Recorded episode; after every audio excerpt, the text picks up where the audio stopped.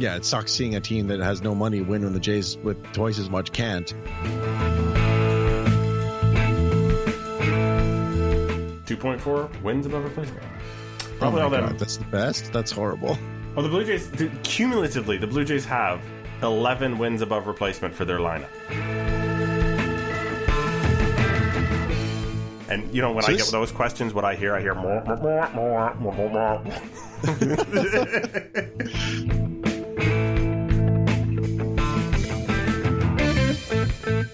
and welcome to episode number 157 of Artificial Turf Wars, the last episode this year before we start quoting Rogers Hornsby. I'm your host, Greg Wisniewski, and I'm joined tonight by Joshua Howsam. Josh, how's it going? Oh, not too bad. How about you? It's going all right. It's going okay. Um, we're winding the season down, and we still have news about the Blue Jays because the games still matter. Not to the Blue Jays, but they're playing teams where the games might matter. Uh, we had Yeah. some some drama. We had um, we heard that Vlad didn't work out, and then we heard that that really wasn't true, and that what we meant by workout wasn't workout, and on and on that went. So we'll go into those those niggly little details, and probably talk about Vlad's season overall. Uh, Cavan Biggio, since we last talked to you, hit for the cycle, which uh, is definitely notable. Um, Anthony Alford hit his first career home run, a walk off, which is also notable. Uh, Anthony, and, and then we get into the kind of weird stuff. Uh, the Jays avoided 100 losses, but Anthony Kay missed his last start with some some pains. Giles finishes strong. Lourdes Gurriel Jr. had an appendectomy. Um, Bo Bichette has a concussion. There's a guy named Breyvic Valera who plays for the Blue Jays all of a sudden. Uh, we have your questions. And of course, uh, we're going to hand out a gold star because Mike Minor uh, is deserving of one, in my humble opinion. And not because he got his 200 strikeout. Okay, let us begin. Sort of. Yeah. Teaser. the games the games matter to the opponents anyway because we are still on a potential collision course for some ties in the American League wild card, correct? Well, not even just ties. Uh, If Cleveland wins their game today, uh, you know, recording this, they just started playing against the White Sox. They will be one game back of Tampa for the second wild card spot. And one game back is is exactly where you uh, you want things to be if you're in favor of as much chaos as possible. And really Yeah, don't want absolutely. Tampa to, to win a wild card position as I believe you and I both hate Tampa just in a way that only Blue Jays fans can hate them. Yep. I I bet that if you went around the league and you tried to explain why the Blue Jays hate Tampa so much, you would just you, people just stare at you blank faced. Yeah, there's no like Tampa is one of those teams where there's no reason to actually hate them because like they're Tampa. Like who cares? But to a Blue Jays fan, that's just not a thing. No, because the park is trash that they have to go to, and they always lose there more often than not. And it doesn't matter how good or bad the Tampa team is, the Blue Jays seem to play under their expectations. And then, with no money, they went out and took uh, some division championships and playoff appearances that I'm pretty sure the Blue Jays fans feel like they had a right to somehow. But. I don't know. even know if that's part of it. I just think it's a constant losing to that team, whether they're good or bad, in the in some of the worst ways too. I think it's the fact that it's that, but it's also the fact that the team, you know, went out and in a division where Blue Jays had the excuse of, oh, well, it's got the Red Sox and the Yankees in it. It's really, really tough to win in this division. Tampa blew a raspberry in that like three different times uh, with less money.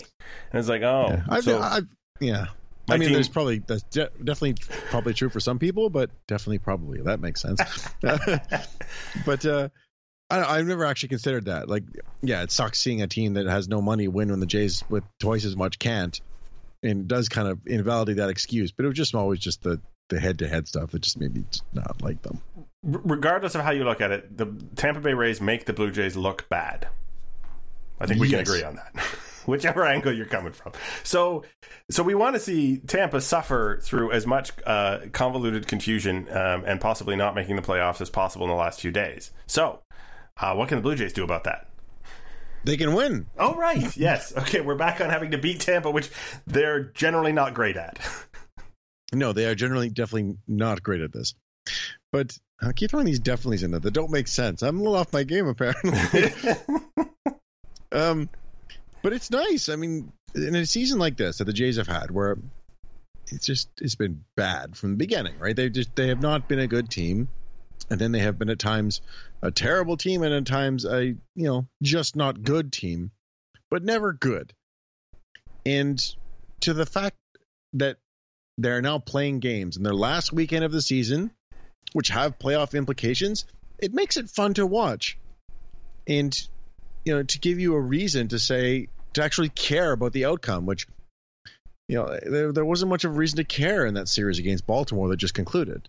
Well, yeah. I mean, the, the series against Baltimore was the ultimate. Are we really doing this at this point of the year? But that's that's how sports works, right? You got to play out the string regardless, because when they write the schedule, they don't know exactly what's going to be happening three days before the end of the season. But yeah, the Baltimore series was like I, I don't even know if there's any real pride there. Of, well, I mean, you know that that series mattered so little that when they played this previous one in Baltimore, there was an article written where someone, Dan Connolly, interviewed the fans and asked them why they were there. And I can't object to that that angle no. of the story.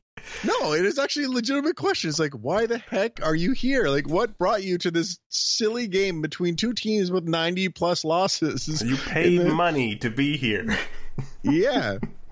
And so the fact that that's not the case for this series is exciting. And, you know, the first game is Tyler Glasnow was scheduled to pitch, and he's pretty great. But, you know, the Jays have won a bunch of series lately against teams that are pretty good. So if they can play spoiler, that would be a really nice note to end the season on. Yeah, can keep Buddy Boshers off the mound for the majority of innings and uh, maybe Brock Stewart out of there, you know, could be good. Yeah, that, that, those two not pitching will help the chances of winning. Although there's not a lot of pitchers who really will help the chances of winning too much. This is yeah, this is the thing. Oh, by the way, as, as also as far as absurd things at the end of the season, um, I thought was really funny is apparently they took a bunch of volunteers, I'm guessing, that were in the Blue Jays stands, and then they they moved them all to one section, and they packed them all together and they filmed them for promotions for next year, reacting to imaginary home runs and and uh, base hits uh, while the game was going on at uh, the Rogers Center. Wait, what? I missed this. When did you this missed happen? this on Twitter? This was like I think it was the second game of the Orioles series. They they actually Dude, I'm planning my wedding. I'm not on Twitter very much right now. they they crammed a bunch of people into a section so they could film some excited fans for a promotion during the game. Yeah, Wow, yeah, how is were... this not a do over? well, no, but you already have people there and they're legit fans. Like it's better than bringing in a bunch of like people off the street to try and be excited. Oh, I don't know, jumping up in the air for a newspaper article. Yeah, I know, but maybe like asking to stay for 20 minutes after the game, not so you just get random cheering in the middle of play. That's ridiculous. It was great. Uh, they had some screenshots for people like in the the, the two 200 level above those people it's just like a, a sea of empty seats and then like 10 rows wide and 10 rows deep, just packed with people. It's great. Oh, that's incredible. It's also a nice way to save money on advertising because you don't have to pay extras. Yeah, exactly. It's economical and ridiculous all at once. Oh, that's really funny. I wish I'd seen that. oh, okay. So that's um, essentially what's going on this weekend, the, the final three games, um, which. It, I'm not as sad as for the end of the season as I have been even other years where the Blue Jays weren't competitive. I just feel like just get it over with. Personally, I uh, I understand why it would be more interesting for you or for some fans, but I'm just like just get it over with. This season is a write off, and it didn't even include um, some of the things that that we were really hoping for, like a real maybe rookie of the year chase or uh, you know someone breaking through on the pitching side and not I don't know blowing out his ACL. Um, yeah, yeah. No, I, I get that view too, right? But I think that's just sort of like if you're the type of person who is just a baseball fan in general and is will watch, you know, like a Washington Cleveland game. I think that that's just playing off in that series just because of the playoff implications. Then this makes you more likely to want to watch these Jays games than just playing out the string. Yeah, I think I think that's true, and and that's that is you know it's something. It's better than nothing. Um, well, let us move on to the most dramatic story of the the previous whatever week and a half, two weeks. Um, Vlad Jr. We were shocked to find out does not work out in the off season, and then we were even even more shocked to find out that that was a ridiculous mis- misrepresentation of something that he said and probably shouldn't have been broadcast out there in the first place. Yeah, I mean, I get it though. Raj McDaniel was the person who first reported this. They were having it was a wide ranging interview about the offseason in general, and Vlad essentially was saying, probably. I mean, he, he, this is what he said afterwards. Like, he's never had like a serious workout program like designed through through the off season that he's had to follow. It's not that he's never picked up weights in his life, which is how people seem to treat it which was really weird to me because I was like, because eh, immediately people were like, so the video of him flipping tires was just like it never happened. Because I don't think you start your routine where you're, you know, kind of messing around and go, you know what, I haven't ever done anything today, but I think flipping some giant tractor tires would be a good way to start to see my if my upper body strength is okay. Yeah. So it was really one of those much ado about nothing things, but you know, when there's not a lot of else to talk about. And I think that a big reason you said you were going to talk about his season, right? I think that that's a big part of it, right? He was tearing it up the way people thought he might, and you know he, he ended up on a disappointing note. He didn't finish well. I'm you know like I was saying, I was still taking the over on that 290 batting average. Well, I missed hard there unless he goes like 18 for 18 somehow in these three games. but so I think that that combined with the general disappointment at his season, even if that disappointment isn't necessarily well placed, made that story a lot bigger than it probably should have been. I think people are very much clamoring for answers why their superstar isn't a superstar yet, and I understand that because you know I'm I'm disappointed in in that sense of his. Um, he did not launch onto the scene like Fernando Tatis Jr. did, um, or you know Juan Soto or any number of other young players, a- and I think that was even maybe magnified a little bit by Bo Bichette showing up and averaging more than a hit per game and going, okay, well, what is Vlad not doing? And then people immediately want a simple explanation. Oh, Vlad's out of shape. That's what it is. And I don't think that's well, the simple explanation is, is realistic. No, and but I, I think when you combine that too with how he's finished, I mean, he hasn't homered at all in September. His, you know, again, OPS not the greatest measure, but his OPS for the month is 560. So he's finishing horribly. And when people look at that, it's like, oh, he can't get through the rigors of a season because he's fat, because he doesn't work out. And it's just, or it's his first time playing this many games, and it's just that happens, and he's 20. Like, you know, but I just think that that's a big part of it. And I think it's going to be, by the time next spring rolls around, I think what will matter is if he shows up out of shape. Because he did show up out of shape this year to camp, right? That was a story back then. He was yep. huge. Yeah. And the Jays apparently were, you know, that was part of the pinch running for him early in the season was basically sending messages like get in better shape. If he does that again, then it will be a story. Yeah, and I think probably a, a, legitimate gripe because I, if you look at some of the footage from him in the AFL before this year, he's a big kid, no question. Mm-hmm. But he's not, uh, you know, the thick with two C's thick that he was when he showed up to camp and when he entered the season that he um you know, he, he did not do anything to stay slim and trim clearly over the offseason. And I don't know, you know, it, obviously it didn't matter to him that much. Um, but I think this is an offseason where he gets a, a real chance to evaluate you know, what he needs to do. And and there's a lot of players who've not had success trying to um, manage their weight um, even like you know Vernon Wells used to talk about it was easy during the off season and then during the season it was tough to keep that routine going. And then there's other guys who have have really dove into conditioning because it makes it easier for them to continue. Uh, and I can't think of a name off the top of my head, but where you fall in that continuum, I think, has a lot to do with you know your previous experience and and who's talked to you and how they've talked to you about it. And you know, maybe it just hasn't hasn't really been a conversation Vlad's had at any length with anybody yet because he hasn't, like you said, had a full season to reflect on. Yeah, and he's never had any issues previously. I mean, he's had some minor injury stuff, but in terms of conditioning or his ability to perform, He's just been able to show up and hit. Yeah. And so, yeah, I think that this will be important. I have no expectation that he won't put in the work. I mean, it's one of those things where you don't need know you need to do something until you get shown that you need to do it. Essentially, Indeed. Uh, one other thing I want to mention that came out of that whole rigmarole, which random fact that blew my mind: he has two children. really? Yeah, Vlad Jr. has two kids. Wow. Yeah, didn't know that, huh? Nope.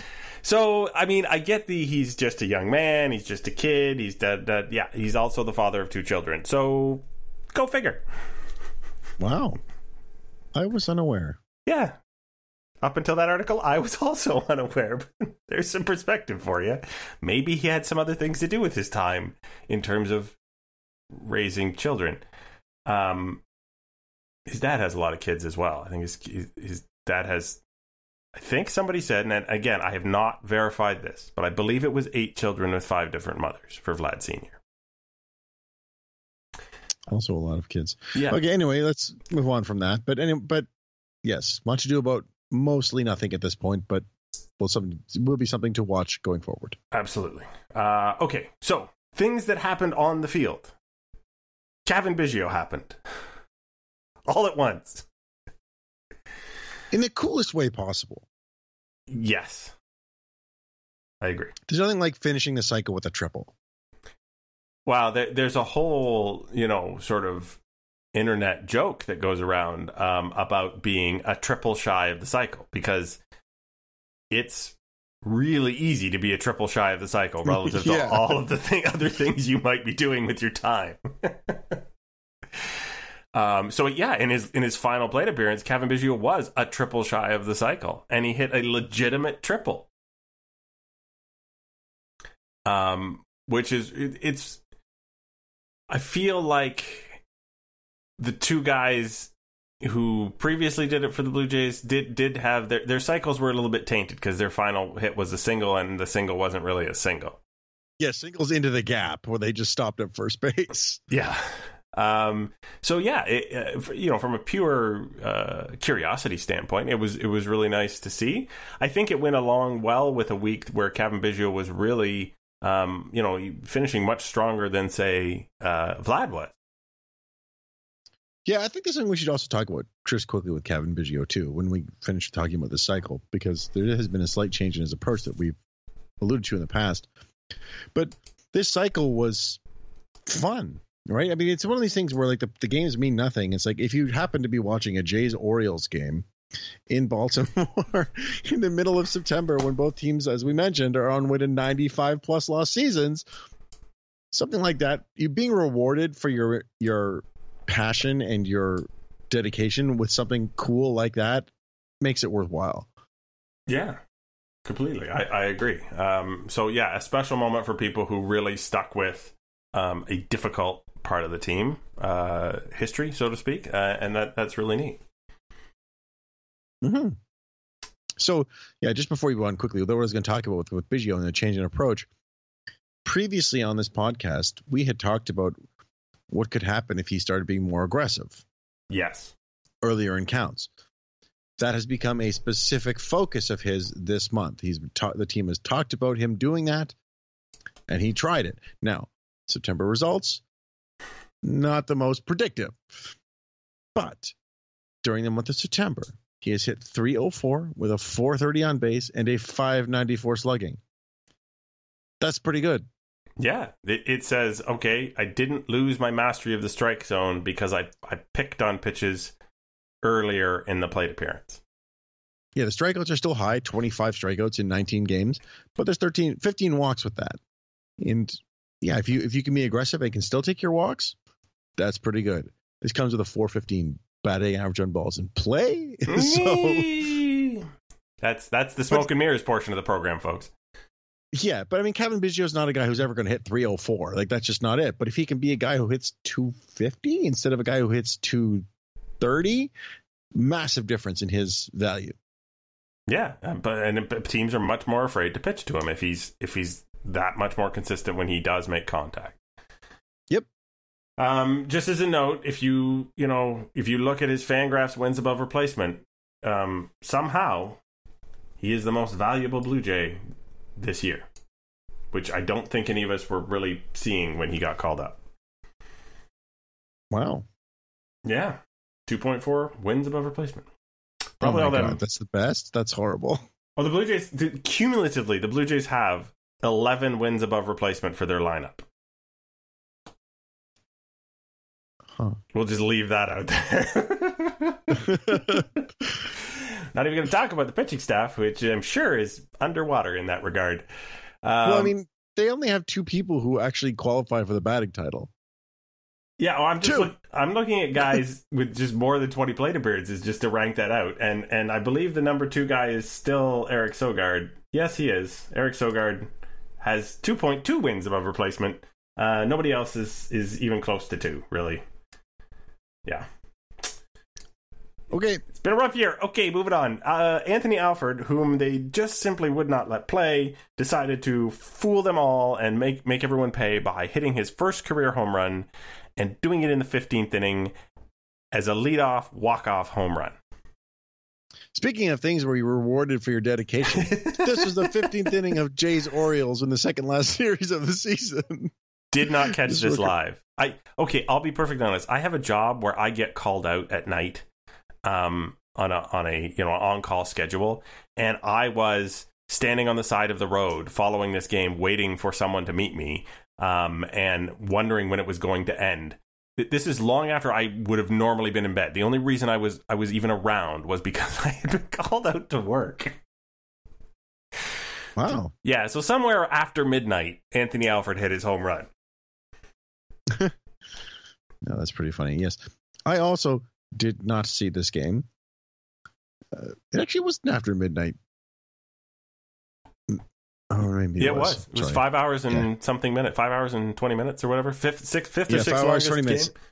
Yeah, yeah. So the game, yeah, the game, it would have been about twelve 30 30 ish. Yeah, twelve twenty eight when that game ended. Huh. Yeah, I missed this, and it's sad because you know, as this has become very abundantly clear, I love Anthony Albert, and seeing him not play much and struggling when he does play has been not fun. But seeing him get a walk off bomb for his first home run, that's pretty cool. Uh, round of applause for Mr. Alford, and we. I mean, I really hope the future holds something good for this guy. But I have a feeling that the next thing is is being uh, DFA'd somewhere. We'll get into that in one of our questions, but yeah, it's the future is tough to see for him a little bit. Uh, all right, so running through the other things here because none of them have a, a, great amount of detail. We the, the, Blue Jays avoided 100 losses mathematically, which was nice. Just psychologically, I think is really all we're talking about here. Yeah, I really, really did not want them to lose 100. So the fact that they're not even at risk of it anymore is it's good. it's, yeah it, it, like it's like there's no functional difference between losing 99 and losing 100 But there's a very big aesthetic difference between losing 99 and 100 yeah that that decimal point that that extra slot digit whatever you want to yeah it's just so wrong to be there. Um, so congratulations blue jays. You're not a 100 loss team. Um, still gonna pick up a real sweet draft pick though. Yeah Anthony Kay missed his last start opportunity, which is unfortunate because I mean it, I think we were seeing something out of Anthony Kay that was interesting at the very least. Um, not with like shoulder impingement or anything, with some back muscle pain, as I read it. Uh, but he said it's not even muscular, so they're not hundred percent sure what it is. Yeah, that's not what you want to hear. You don't want to hear, and we don't really understand what's going on. Like that's Mm. but he's got all season. He's got all off season to rest up now. So I guess we'll find out after the fact. Yeah, and he did. He did look solid, and he gave up nine runs in 14 innings, which is not great, but he looked. He had more strikeouts, a little decent velocity, and he looked like a guy who could be in the mix for a job in this starting five next season. And so seeing his season end abruptly like that was a little disappointing. So yeah, it was his final line was 8.36 uh, strikeouts per nine, 3.21 walks per nine, but he did not give up a home run despite all those runs. Yeah, there was just some weird sequencing, and also there was some very bad defense in one of his starts. which was kind of a theme of the Blue Jays this year. I like how we, we comfortably like we keep trying to look in a different direction to see where the Blue Jays were okay, and we keep seeing something worse. Like if we let's not look at the the hitting because it was bad, and we look at the pitching it was worse, and then we look at the it's like oh let's just stop looking at things. Um, I mean, when you look at a team that's got 95 losses, there's not going to be too many things that are good. Yeah, they have to assemble all the crap in one one pile in order to amass that many losses. um, you know, the one guy who you, we should mention because it's been a worry is um, is Ken Giles and whether or not he's going to be you know showing any value as the season winds down. And, and uh, you had some thoughts on that. Yeah, I think he's very clearly answered the question that he's fine. Yay! yeah, I mean, he he's been really really good, and I mean, he hasn't pitched on back to back days, but that's not because he wasn't needed. It was because the team was bad. Yeah, and he still struck out 14 guys per nine innings, which is still really really good even in this strikeout environment. Yeah, I mean, Ken Giles was objectively one of the very best relief pitchers in all of baseball this year. Like, there's just no argument against it. I mean, yeah, whatever measure you go by, modern ones, old ones, like his ERA is 1.9. You know, and like you said, like 14.2 K per nine, 82 strikeouts in 52 innings. He only blew one save. Everything he could have done when he was actually able to take the mound, he did fantastically. And if I had a vote, I would I would vote to not trade Ken Giles. I feel like if this team's going to be something next year, having a lockdown back end of the bullpen guy in place already, who's got a, you know a good track record and is really he's not really an old guy, would be an asset to the team. He's only 28. Uh, I agree. Uh, I do not want them to trade him. Actually, he's 29. He just turned 29. So he'll be 29 all next season. So we're good. Yeah, I mean, and he has a track record. This isn't one of those relievers who pops out of nowhere and has a fantastic season. You're like, oh, we got to keep this guy. He's not like Dominic Leone, right? No, they, we got him because he was uh, he was an, a real asset, which shocked the heck out of us for Roberto Osuna. It wasn't he was not a throw in. He was a guy who had some uh, you know a bad fit in Houston. Looks like a great fit here. Don't mess with what already works and he likes it here. He's comfortable here. Like, when was the last time that that happened? Like a star player. Well, actually, it's happened quite a few times recently. I shouldn't say that, but you know, like the star player who, like, he says he wants to stay here. He doesn't want to go anywhere else. The last one, I guess, was Donaldson, but like, this one's not going to cost as much as that guy. So now that said, if the Jays don't believe that he's a guy who could be here longer than next year, Donaldson is a kind of a good example of what can happen if you say, "Oh, let's start the season with him and we can trade him at the deadline." Yeah. So, if they trade him, it better be for good value. Otherwise, they should keep him for sure. I would much rather see them extend him, though. Absolutely. Uh, now on to the injury report. Uh, Lourdes Gurriel Jr. had an appendectomy, which presumably ended his season rather abruptly. Yeah, I think he's the only guy ever to go on the 60 DDL for an appendectomy. little little roster shuffle thing there, but it's all good. Yeah, because they had to get uh, the most boring pitcher in baseball back onto the roster. Ryan Dull. Yep. Yeah. I, of all the he names, is a boring pitcher though, which is why it's so amazing. He's like 92 miles an hour, nothing particularly fancy in his breaking stuff. He just gets the job done. He's lives up to his name perfectly. But anyway, yeah, Gurriel. And down, then, uh, just, oh, go ahead. I'll just say it's too bad because you were we were talking about bright spots in the season and how there weren't that many. He was definitely one. Yeah, yeah, we learned a lot of good things about Lourdes Gurriel Jr. Uh, and then you know, unfortunately, couldn't stay on the field because of an injury. And then there was this little uh, weird non-baseball thing that happened to knock him out at the end. So not not how you wanted to end. Um, the other guy who is probably not going to be back. I'm, I'm, betting they err on the side of caution here as well. Is Bo Bichette because of the concussion protocol? I think if he plays again, they're insane. Yeah. Dude's got a concussion.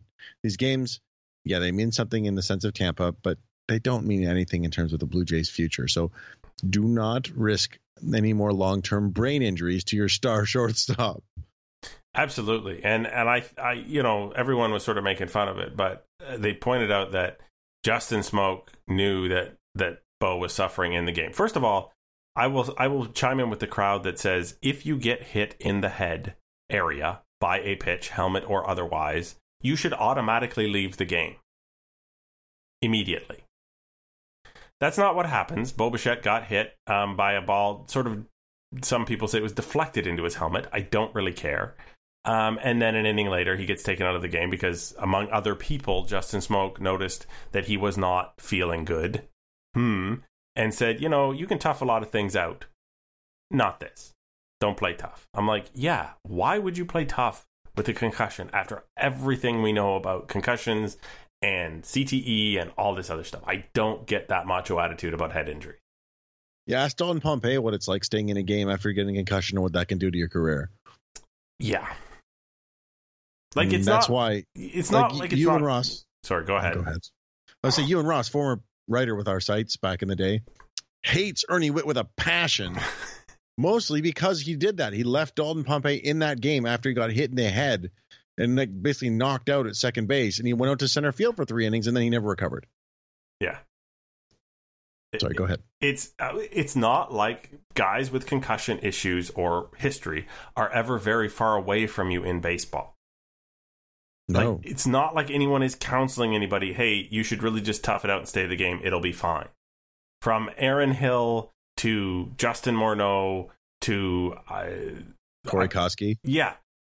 Over and over again. A guy can be out months and months with concussion symptoms, and everything says the sooner you lay low and follow the protocol and chill out, the better chance you have of recovering.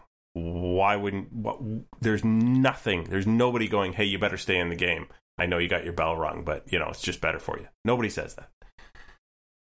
Yeah, And the very last note I have as a note is um okay, Breyvic Valera. Am I pronouncing that correctly? I think so. Is an actual real person not generated by the MLB The Show 19 algorithm um, in order for the Blue Jays to fill out their roster. They have they have put this man on the team. Uh, as I understand it, he he he's wearing number 74, one of the classics, and he was a Yankee earlier this year. I've, I've learned all kinds of things about Breyvic Valera. He was a Cardinal in 2017, a Dodger and an Oriole in 2018, and he's a Yankee and a Blue Jay in 2019. Is he like the Ezekiel Carrera of uh, of infielders, where he just sort of bounces around at, "Hey, you're you're useful and just not useful enough for us to you for, to keep you for any length of time." I think Ezekiel Carrera actually had locked down some roles. He was, but after he joined the Jays, he was there for three Yeah. years straight.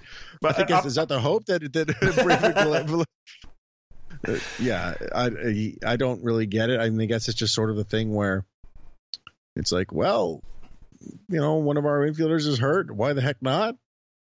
so my money is on the following: that the next time they play the World Baseball Classic, Breyvic Valera will be on one of the rosters.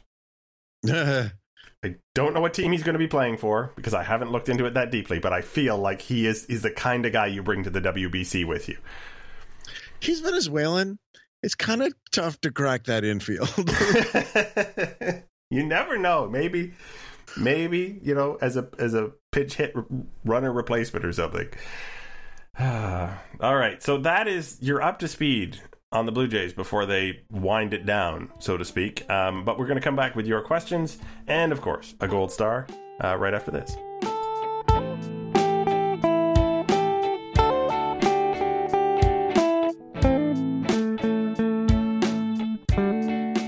And we are back.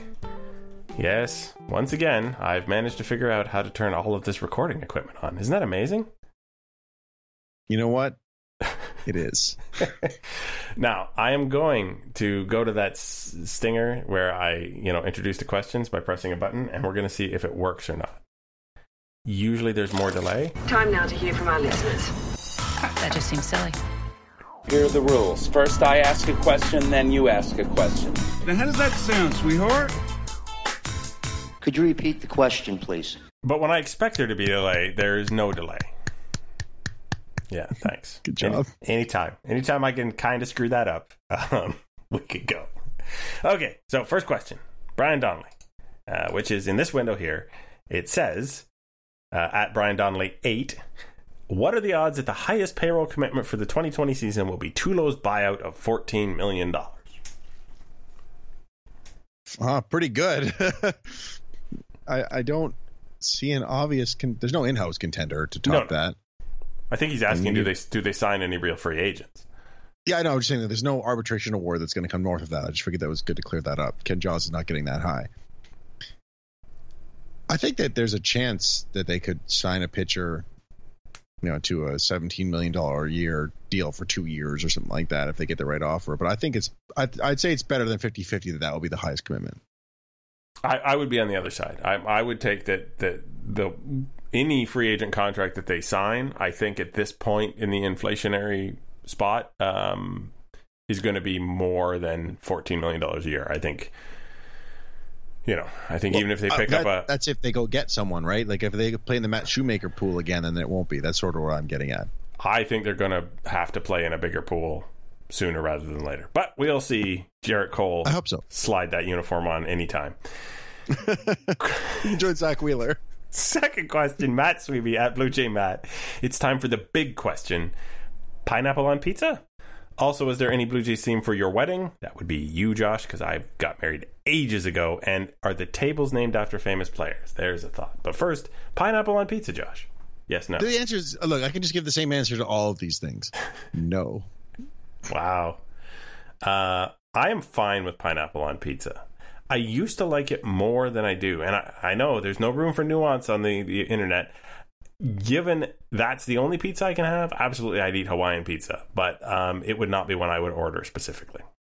I don't like sweet things on pizza. Like I don't even like onions on pizza. That's why. And and to each their own. God yeah, I, you Yeah. can do it, and I won't. I won't complain. You you eat whatever you want. I just won't eat it. All right. Uh, hit me in with the next one. Okay, this you might have trouble answering this, but Dan in PHX at the Great Fadu asks what changes or improve, improvements will be made over the winter to the Rogers Center. Do we have a specific list yet? Oh God, no. No. Okay. So uh, I would have to think um, they're gonna. We already know they're gonna extend the netting. We just don't know how far. Um, I feel like there's there is a real impetus to because they don't have to convert the stadium anymore to do something with the actual seats.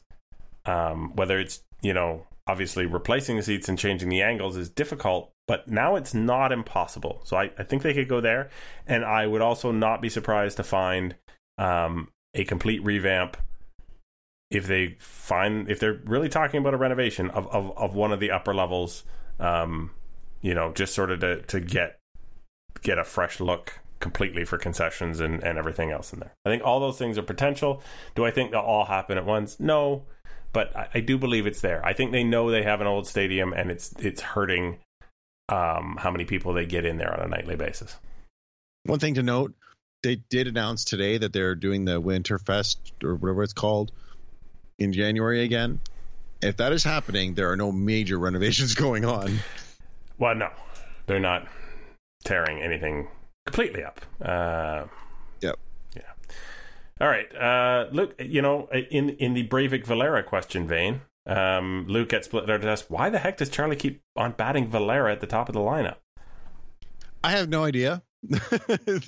I guess it's one of those things where he likes to Uh, the the weird manager quirk where they like to keep guys in the same spot in the order. So Bichette went out and he was the leadoff hitter, so Valera was hitting leadoff, even though Valera's not good.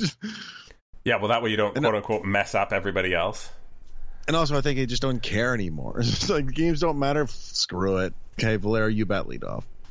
Charlie Montoyo, and this keeps coming up, you know, quietly because it hasn't really mattered, but does not seem to have a management philosophy that I'm going to like when the game is really on the line.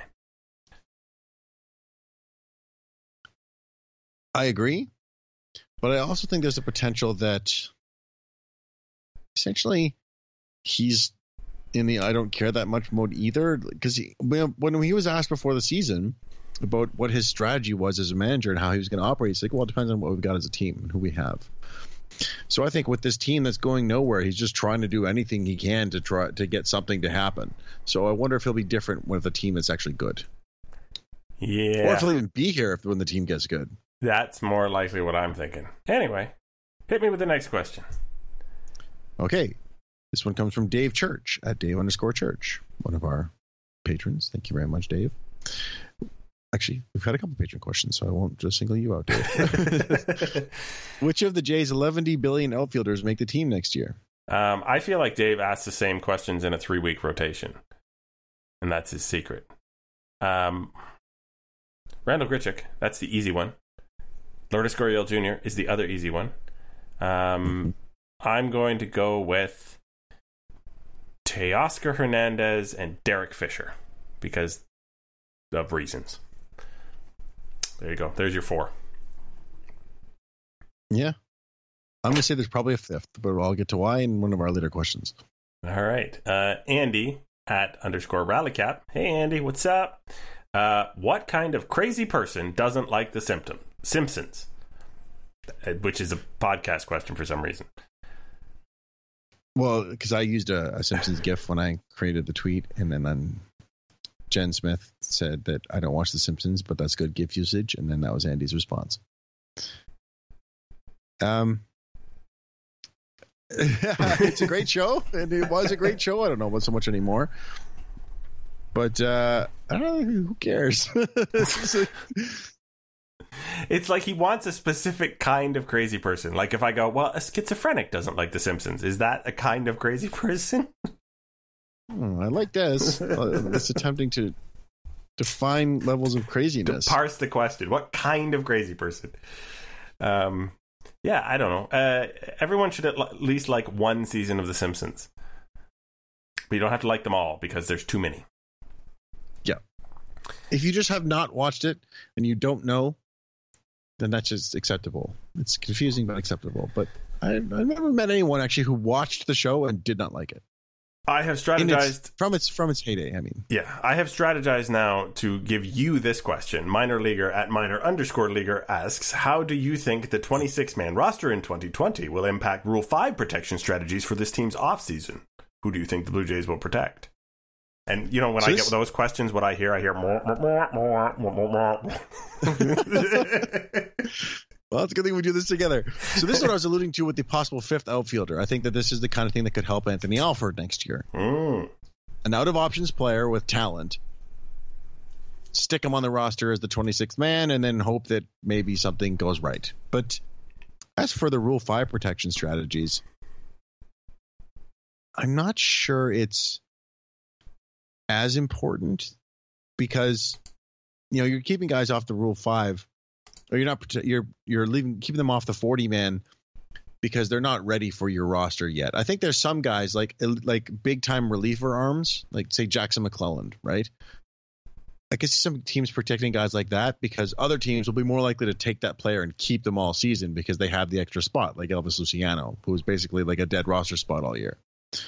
So I think it'll affect more how people approach the Rule 5 draft more so than the protection. As for the who the Jays will protect, I don't know that there's much of anybody that's worth it. I mean, Kirby Snead, probably Zach Jackson. I don't, uh, you know, in terms of guys that were eligible, a lot of them are in the big leagues now. So, yeah, uh, and that, that that's pretty much it. Th- th- those those couple guys and McClelland and maybe Forrest Wall. You just wanted to say Forrest Wall. All right, Why would I not want to say Forrest Wall? next. This one's from X24. You win a draw at X24 Rocks. With the rough season Danny Jansen has had, do you think he's still the number one catcher, or do you think Reese McGuire might win that job if he continues hitting pretty well? Um, I I kind of wonder if the Blue Jays could actually get away with not having a number one catcher. I think so. I think a, a true time split with those guys could absolutely work. and that's kind of what I'm leaning towards. Is like, you know what? If if one guy appears to be taking the reins, well, then let him take the reins. And if the other guy, you know, is you, leave them both in the bigs, um, so they're familiar with the staff, so they're, you know, well rested. And uh, then if one guy does get hurt, then you just, you know, you're you're not really watching the quality. Hopefully, drop off like n- anything. And Um, yeah. one hits right and one hits left. That helps a lot too. Yeah, I don't think you're restricted though to a strict platoon, right? Because then you get the one guy who only No, plays but- twenty percent of the time. But, but you can also make it so that the left-handed hitter plays only against righties, yes, and then the righty gets some starts against righties as well. I mean that that you can maximize your catching production that way. so get on that, Blue Jays. Colleen Evans at Colleen Evans six, who is also a super patron, um, says, "Do you think the Orioles would trade Austin Hays to the Blue Jays, if only to stop him from stealing home runs from us? I presume. What combo of players players might make it happen? Um, I think they would. I don't think the Jays would be all that interested in making a trade for Austin Hays. I mean, he's a decent prospect, but he's not. I don't know. I mean, I, I'm not as high on Austin Hays as maybe some other people. He hasn't been that great in the minors the last couple years. He, yeah, he's doing well this September, but that's completely meaningless. So, combo of players might make it happen. A couple of decent prospects from the Jays side, but I, it's not something I think they'd be overly interested in. All right, and uh, is it one more? Yep, from David Hahn at Davy Dangerpants. Awesome Twitter handle. Which player currently on the 40 man roster will surprise us, in parentheses, in a good way, in 2020, and which player will disappoint? Uh, Derek is going to surprise us. Absolutely. bold. Yep. Uh, and uh, I think Jacob Waguespack is going to disappoint us. You have to do a lot to disappoint us. um, I think surprise in a good way will be Yennsy Diaz or Julian Merryweather. Because see one of those big arm guys doing that. And disappoint us. I would say I think Ryan Borucki. I think that his health is a serious question mark. I'm surprised you didn't go. Although I With, guess he's not technically on the 40 man. He's on the 60 day IL, so it's a cheating answer. you didn't go with uh, Randall Grichuk on that answer, which I feel Well, I think this Randall Grichuk is what he is. I mean, Rowdy, tell us then. All right. He's still on the 40 man. It's amazing. And he probably will be next year. Also amazing. Okay. So we need to go one last item of business here, which is I think that's rather brilliant. So I did good, right? I mean, I would have thought you'd get a gold star. You enjoy that. You've earned it. Um, I usually have to explain gold stars and and do overs with context. This is a really unusual one in that uh, it kind of is an on the field, off the field thing. Mike Minor was chasing a season with 200 strikeouts, and obviously uh, Mike was running out of time to do that, given that we are sitting three games from the end of the season. So with 199 strikeouts uh, versus the Red Sox, there was a foul pop up, and now I've forgotten who it was. Um, Ronald Guzman was the first baseman. who had the presence of mind to let the foul pop up drop rather than catching it to give Mike Minor one more opportunity for his 200 strikeout, which he then got. So now Mike Minor is in the 200 strikeout club, which again, round numbers, yada yada. I, I don't know if you remember this with Mark Buehrle and the 200 innings pitched. Everything they tried to do for him to get that for 10 years. So, you know, these round numbers matter to people. I get that. So Pete Abraham, um, a scribe, so to speak, decided to voice on his disappointment on Twitter, which was Mike Minor's 200 strikeout should have a big asterisk. That was Bush. Chasing a milestone that way is unprofessional, which almost rated a do over. But the do over was far outshone by Mike Minor himself on Twitter, responding to Pete with, Ask me if I care, Pete. It's just like the "Who are you and why are you talking to me?" kind of response. It's just like you writers think you're more important than you are. Is essentially what these players are saying. Yeah. It's like we're playing this game, we had fun, and I have 200 strikeouts. I don't care how it happened. It's a thing I'll always remember. So screw off. Yeah, it, it, it's the, the nobody asked your opinion. You're just supposed to report on what happens, uh, you know, view of things. And and frankly, I I completely agree. Now, if I'm not mistaken, Pete Abraham is a Red Sox writer, but I could be wrong. He he is, yes. Yeah, so it's of course it's the opposing team that he writes for. Shocker. Yeah, I mean, Alex Cora wasn't too happy about it either, the Red Sox manager. Which I get that a bit more. It feels like your team's being shown up maybe a little bit. But who cares? Like it's for it's all in fun. It's not like it's not like the game meant anything to anybody. Both those teams are far out of the playoffs. Yeah, and Have fun. Baseball's fun. just a, just a friendly reminder: baseball is fun. Uh, okay, that is a gold star. You may hang it on whichever wall you like, Mike. We won't even criticize you if you drop it. Um, Someone else drops it for you either. okay, uh, that would mean that, that this is the point where I turn over the final thought to you, sir. I mean, I don't have much of one. Uh, I mean, I guess my final thought was basically our opening thought. I'm just going to enjoy watching these games and seeing if the Jays can play a spoiler because screw Tampa. so there you go. Um, I I would just like to reflect on the the drag that a a lost season is. I, and I, I mean, it's not a high point to leave on or anything, but I I really 162 games is a long time when there is not even the faint hope of competitiveness. And I don't think I I remember a season where it's been this long of a stretch of hey, I I got to look for some reason to be interested here. Um, so I really hope that the Blue Jays are assembling a plan for next year that is about being competitive. Um, and I think there's the, the parts there to do it if you supplement. So going into the last three games of the season, I'm I'm really looking to next year. Uh, and and hoping that you know the Blue Jays have established what they have as a core and are going to turn a corner and head towards brighter days. So that said, uh, you have been Joshua Howsam at Joshua Howsam, and I have been Greg Wisniewski at Coolhead 2010, and this has been Artificial Turf Wars, episode number 157, and we'll talk at you next week with maybe some awards for our happy player.